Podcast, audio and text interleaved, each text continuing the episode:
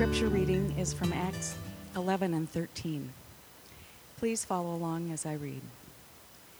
Now, those who were scattered because of the persecution that arose over Stephen traveled as far as Phoenicia and Cyprus and Antioch, speaking the word to no one except Jews.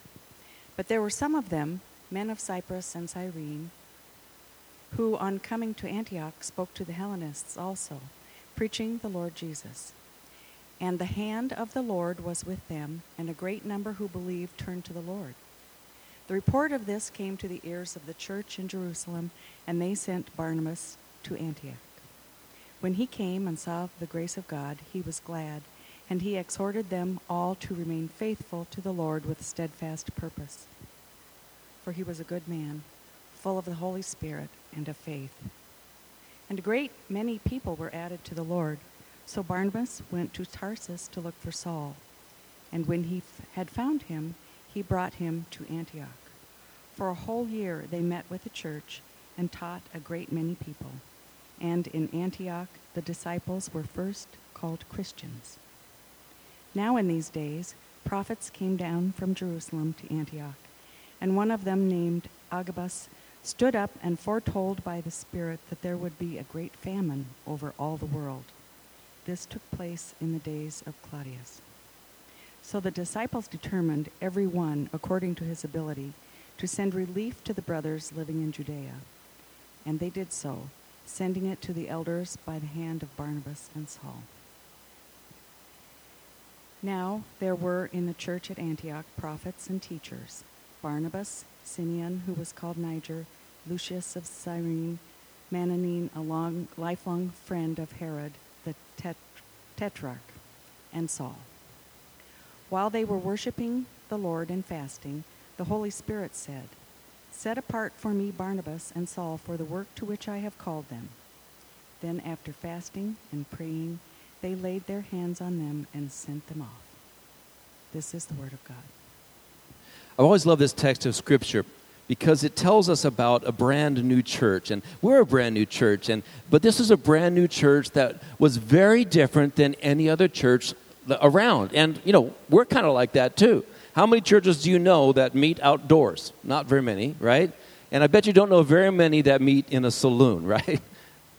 I've always liked the Antioch church because it was an unusual church doing some unusual things that God used in some very dynamic ways. And we're thankful that although I don't think we'll ever make it into Holy Scripture, God has used us as an unusual church doing some relatively unusual things. And we are excited to be a part of something fresh and new and beautiful that God seems to be doing uh, in this community and around the world. So, this church at Antioch is a very significant church. It's one of my favorite churches in the Bible, and it's our opportunity this morning to take a look at that church and to learn some things that will help us in our own lives and ourselves as a church uh, as we seek to follow, uh, follow Jesus. Now, if you're new among us, what we d- are doing is we're studying the book of Acts together. And so we've just moved our way towards this text here in Acts and we're finding how the church has grown from that very small group of about 120 followers of Jesus outside uh, on a hill in Jerusalem uh, where the Holy Spirit came down and this massive movement developed. So that within a dozen or 15 years, we now meet this church, which has moved far beyond its first city of Jerusalem and has been traveling in all different directions. And we've been following its travel northwards and westward. Ultimately, it will go all the way towards Rome, where the book ends. So Acts tells us about the unleashing of the church of Christ, the unleashing of the church from that very small group spreading across the world so that, in fact, they could literally change the landscape of their culture over the course of a few generations. And so we're looking at this book of Acts to learn some things. And so I, uh, and so I, want, uh, I want us to take a look in particular at this church there in Antioch. Janice read for you the story of Antioch. It's found in various places, but in the two texts that she read out of Acts chapter 11 and then again in Acts chapter 13. So let's take a look, first of all, at the context of the Antioch ecclesia. Now, as you know, the word for church that was translated church in the Bible is not really the right word. It should be gathering or assembly, but it, does, it got translated into church, which meant like a kirkon, a, a, a building out of the Latin Vulgate. So when I use the word ecclesia, I'm really using the word church. The ecclesia in Antioch, what can we learn about that, that, that, that, that, that early church? The context in the first place. Antioch, you would know, was a very, first of all, a very cosmopolitan city. A cosmopolitan city. It was a massive city uh, away from Rome. It was considered the third leading city in the Roman Empire. It was very wealthy, very cosmopolitan, very proud of its identity within the Roman Empire. It was a significant urban center from which the gospel could go, and in fact did go, global. It was a very wealthy city, a very uh, large city by those standards. It was an important city. Edward Gibbon, when he wrote about the rise and fall of the Roman empires, had this to say about it. He said, Fashion was the only law, pleasure the only pursuit, and the splendor of dress and furniture were the only distinction of the citizens of Antioch. The arts of luxury were honored, the serious and manly virtues were the subject of ridicule, and the contempt for female modesty and reverent age announced the universal corruption of the capital of the East. Sounds a little bit like a description of 21st century America, doesn't it? A little bit? Yeah, listen to what he said. Fashion was the only law, pleasure the only pursuit, the splendor of dress and virtue the only distinction. Yeah, Antioch was a very cosmopolitan city, a very, what we would call a very idolatrous city. There were lots of different competing divinities, uh, spoken and unspoken. It was a very uh, wealthy city. And into this group came some very nondescript, poor, non professional people who just happened to have a deep and devout love for Jesus. So we see that it was, first of all, the, under the context of Antioch City, uh, Ecclesia, it was a cosmopolitan city. And then, secondly, it was a pioneering church. A pioneering church. Listen to what it says. Now, those who were scattered because of the persecution that arose over Stephen traveled as far as Phoenicia and Cyprus and Antioch, speaking the word to no one except the Jews. But there were some of them, men of Cyprus and Cyrene, who on coming to Antioch spoke to the Hellenists also, preaching the Lord Jesus. Now, we just read right over that and don't think how utterly significant that sentence is. See, what we see are two things about this church. Number one, this church was started by lay people. It was not started by the apostles, it was not started by the religious elite. It was started by just average people. And as they were, they ended up going into Antioch and they began to tell people about the Lord Jesus. This was not a church started with a, a funding committee, a, a, a business plan. Well, it was kind of like our church. You know, we just sort. Of, I mean, I am an ordained minister. I guess we're different in that regard.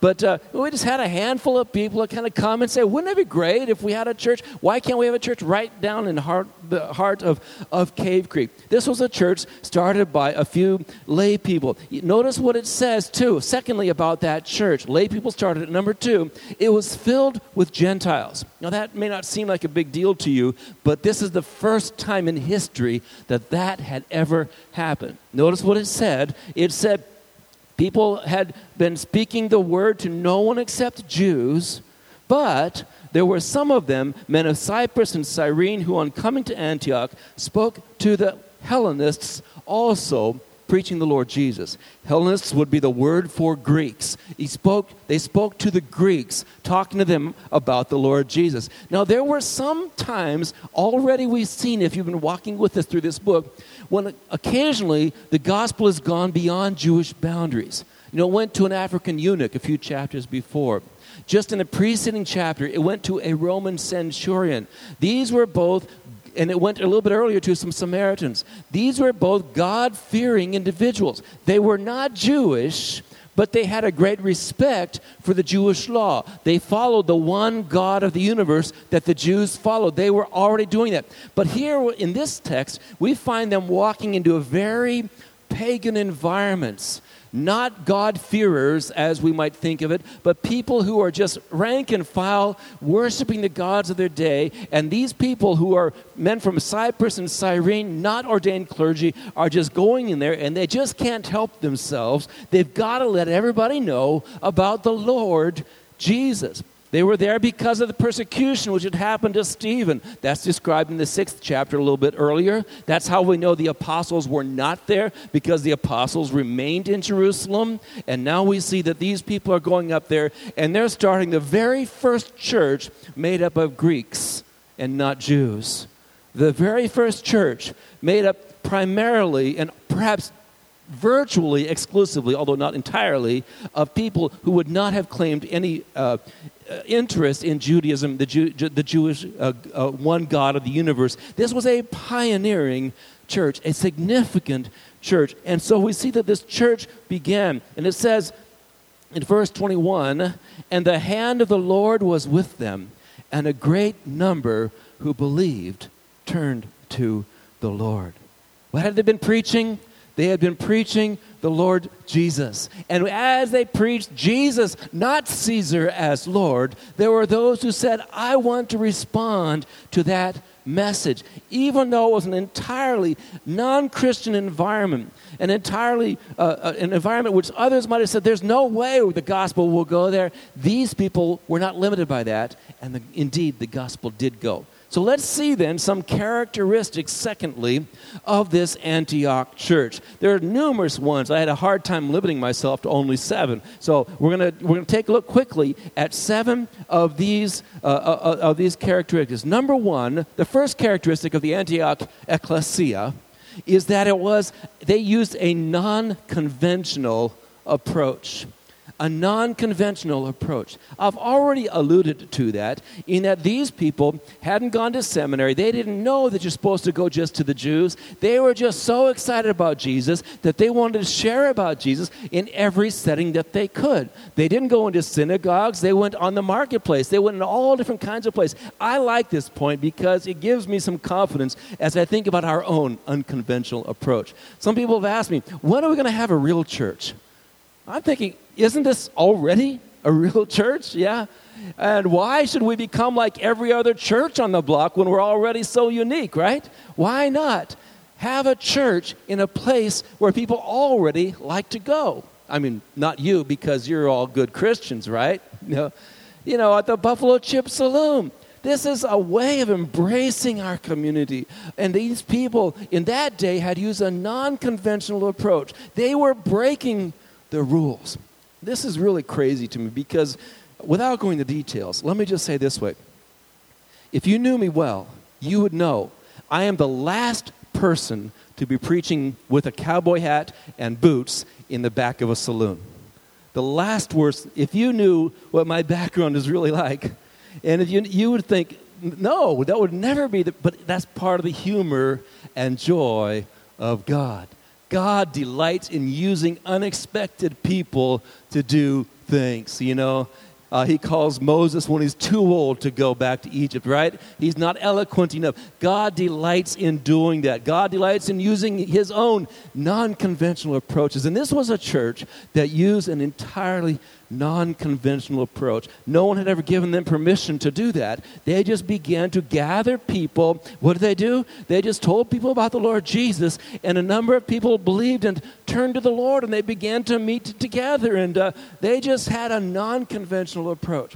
Well, one of the things that's been such a blessing for us in the two years we've been meeting as a church family is that God has honored our own non conventional approach. There was no master plan, no big idea, no, no sense of, well, what if we did this? It just sort of happened, you know? It just kind of happened. I happened to know Larry because I had done a few things for him before. I said to him, "Do you mind if we have an Easter gathering at your at, at, your facility? There's no Easter service here in Cave Creek. Maybe we could do that." And we had a group about six or seven people, maybe eight by then, who wanted to be a part of this thing. So let's just have a public meeting uh, we'll advertise it. The very first thing we ever did at the church, as a church, was to be in the spring parade called Fiesta Days. Most of you didn't even know we existed back then, and probably only a half a, do- a few of you were even there that day. We had to recruit other people to say, Will you come and be on this float with us? And what we did at that, we passed around some candy and we said, We're going to have a community sunrise service on Easter, which was about two weeks away or something to that effect. And that's just kind of how this church thing began. Larry said, Sure, you can come. And then as we talked to Larry, he said, uh, You know, you could meet here every week. I said, Really? Let's do it then, you know? And so we've been meeting here every week. And he said, as he is fond of saying, you know, I make sinners out of them all week. Least I can do is let you try to make saints out of them on Sunday. you know? He tells that line to everybody. And so we began to meet, and a few of you were here uh, at that very first Easter service. And then we began to meet after the service. You know, we, we just started to meet there in the saloon, and you know, again, there were about eight or 10 or 12 of us. We had uh, 80 at that first service for the Easter deal, and then, uh, you know, 10 or 12 of us that were coming. And then when the fall rolled around, we moved back outdoors, and somehow God's just been giving opportunities for us to serve this community. It is a treasure we should not take lightly. A treasure that we should not take lightly. We can begin to feel ownership of this whole thing, and yet it's never ours even to begin with. We need to give ourselves away in the way that God has given himself away to us. That's one of the temptations. Something happens, and you sort of institutionalize that this is the way we're going to do it. And, you know, no. Give ourselves a non conventional approach. These people did that. Number two, a Christ centered focus. A Christ centered focus. I love what it says there.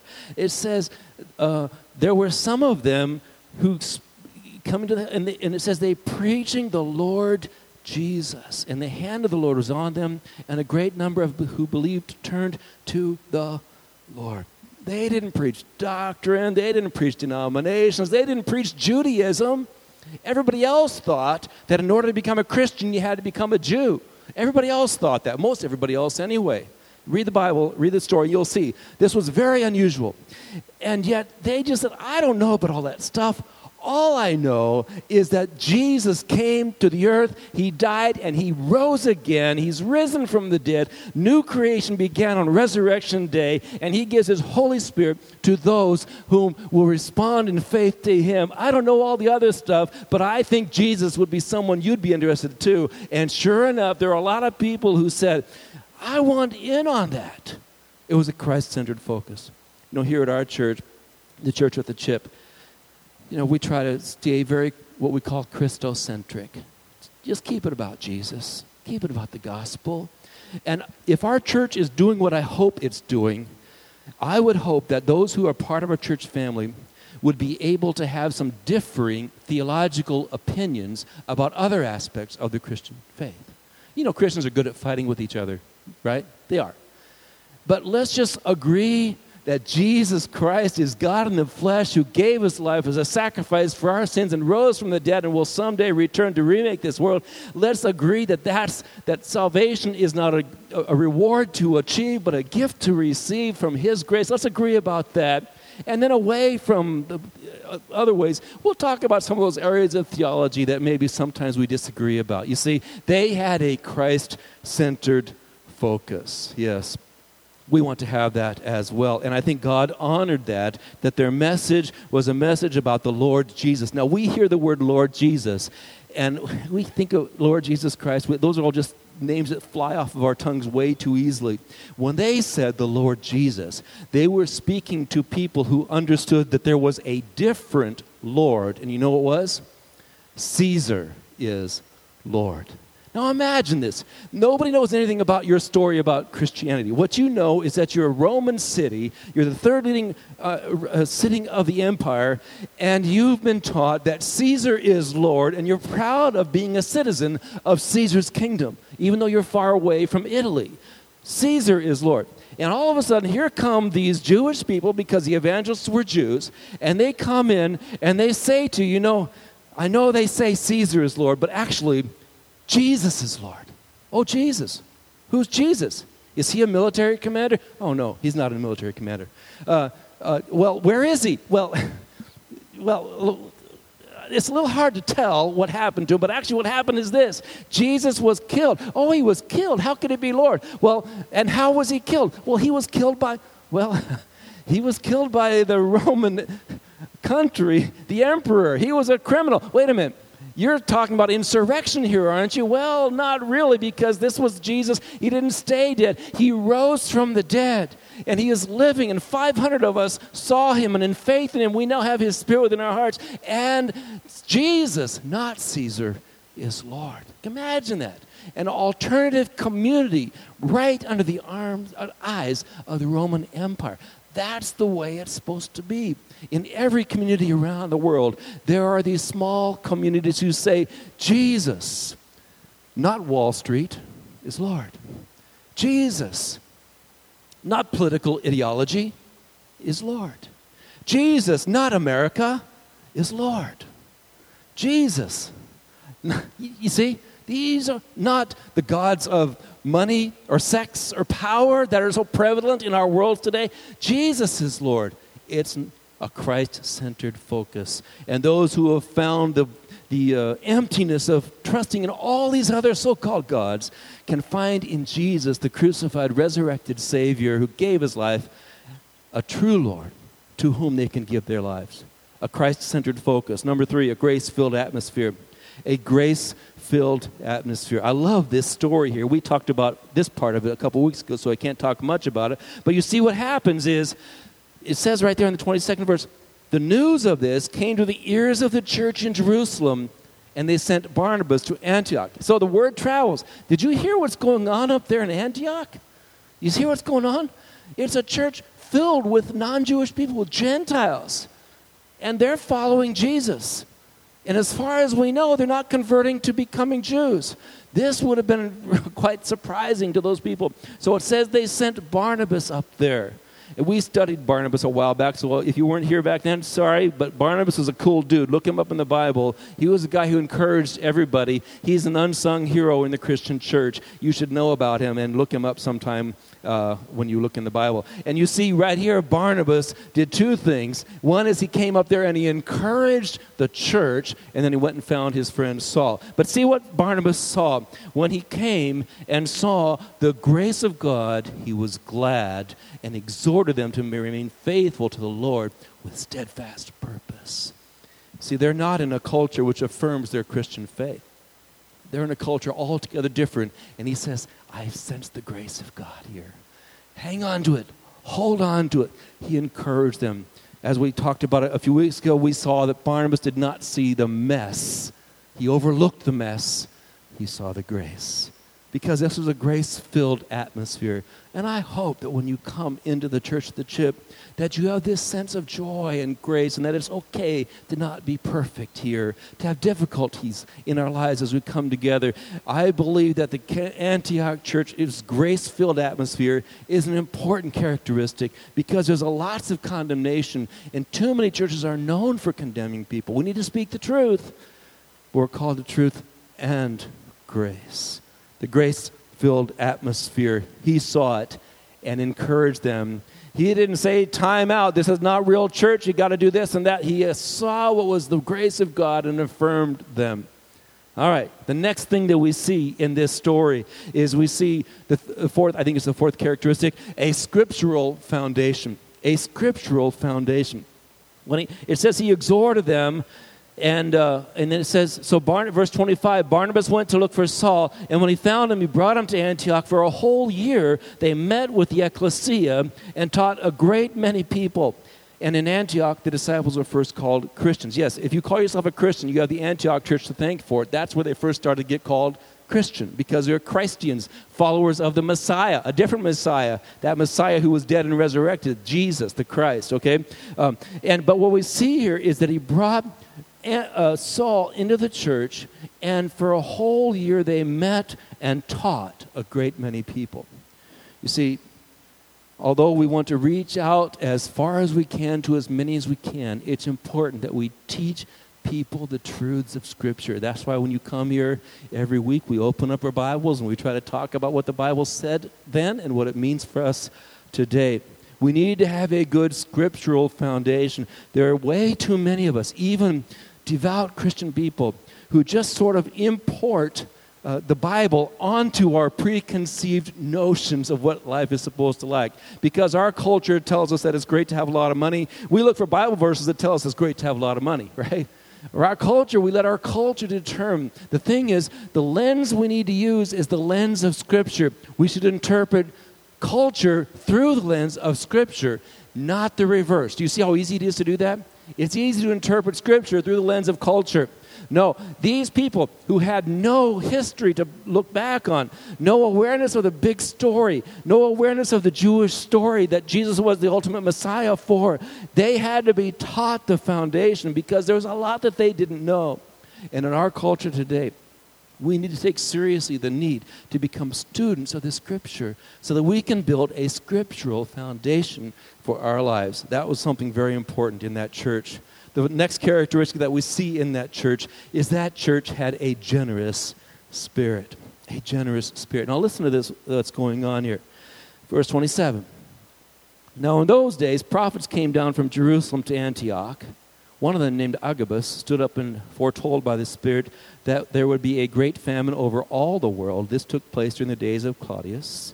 So the disciples determined, every one according to his ability, to send relief to the brother living in Judea, and this they did, sending it by the elder, to the elders by the hand of Barnabas and Saul. Now, maybe you missed what's going on here. Agabus comes in, and he predicts there's going to be a famine not just over Jerusalem, but over the whole land. Everybody's going to suffer with this famine.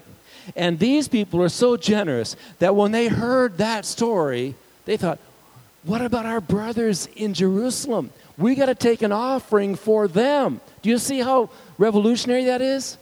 They were going to be suffering too. The famine was going to come to them too. But they took an offering. They respected their spiritual heritage there in Judea. They thought, we are a wealthy church. We have resources. Let's be generous and send an offering to our brothers in Judea. And so they did by the hand of Barnabas and Saul. And it is true that one way you can tell is it a grace filled church? Is this question Is it a generous church? Is it generous? Do we live with open hands for our time, for our resources, for our love, for our affection, for our relationships? Or do we close in? Do we have a scarcity approach?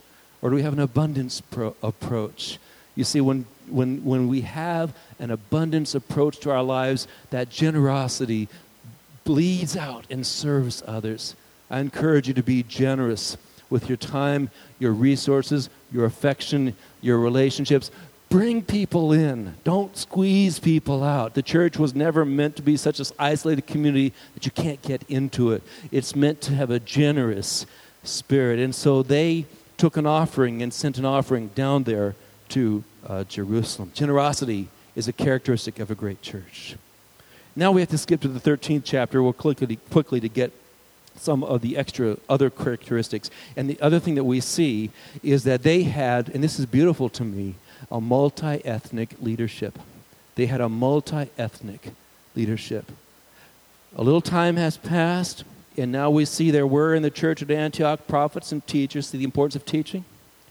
And they're listed, the most important first Barnabas, we know him already, then Simeon, who was called Niger. The word Niger means black. So Simeon was, all commentators say, was a black man, okay, as a key teacher in their church. Then Lucius of Cyrene, also from North Africa, but probably more Arab in his background than, than black. That, that area of Cyrene would have been more uh, Arabic than uh, black. Then we have Manaen, a member of the court of Herod the Tetrarch. We don't know anything about him except that this guy grew up and lived with, he was part of the upper crust of society. He grew up in the household of Ter- Herod the Tetrarch. Okay? So very well to do. Then we have Saul. It's beautiful to see that this church, again, it's the generous spirit. It didn't just say, okay, we started this church for all you Gentiles, but us Jewish people are going to be the bosses here, right? Barnabas and Saul were Jewish, right? But Barnabas and Saul had a role, but they were one of five key leaders in that church. And the other three were of different nationalities, different ethnic backgrounds, very different people. But what? United as a new man, as a new family together in Christ, and their leadership reflected that. I think it's tragic that in our churches we often organize so much around ethnic identities and not about our true identity as brothers and sisters in Christ. That's something that the world, I think, can say, I don't get it. You say we're all together, but you seem to isolate and separate yourselves. We have to grow in that area. And the last thing that I will say is that they had a spirit led family. A spirit led family. While they were worshiping the Lord and fasting, the Holy Spirit said to them, Set apart for me Barnabas and Saul for the work to which I have called them. Then, after fasting and praying, they laid their hands on them and sent them off. And thus we have the beginning of the Apostle Paul's fabulous missionary journey. His home church was there in Antioch. He later became was, his name was called Paul. He was called Saul back then. And he and Barnabas went around, and what they really did is went up and start, tried to start Antioch churches all around the Mediterranean seaboard. Yeah. You see, a church is meant to be led by the Spirit and sending people off in the Spirit, worshiping the Lord and letting the Holy Spirit talk to them. Well, we want to be that kind of family too, don't we? We want to be a spirit led family.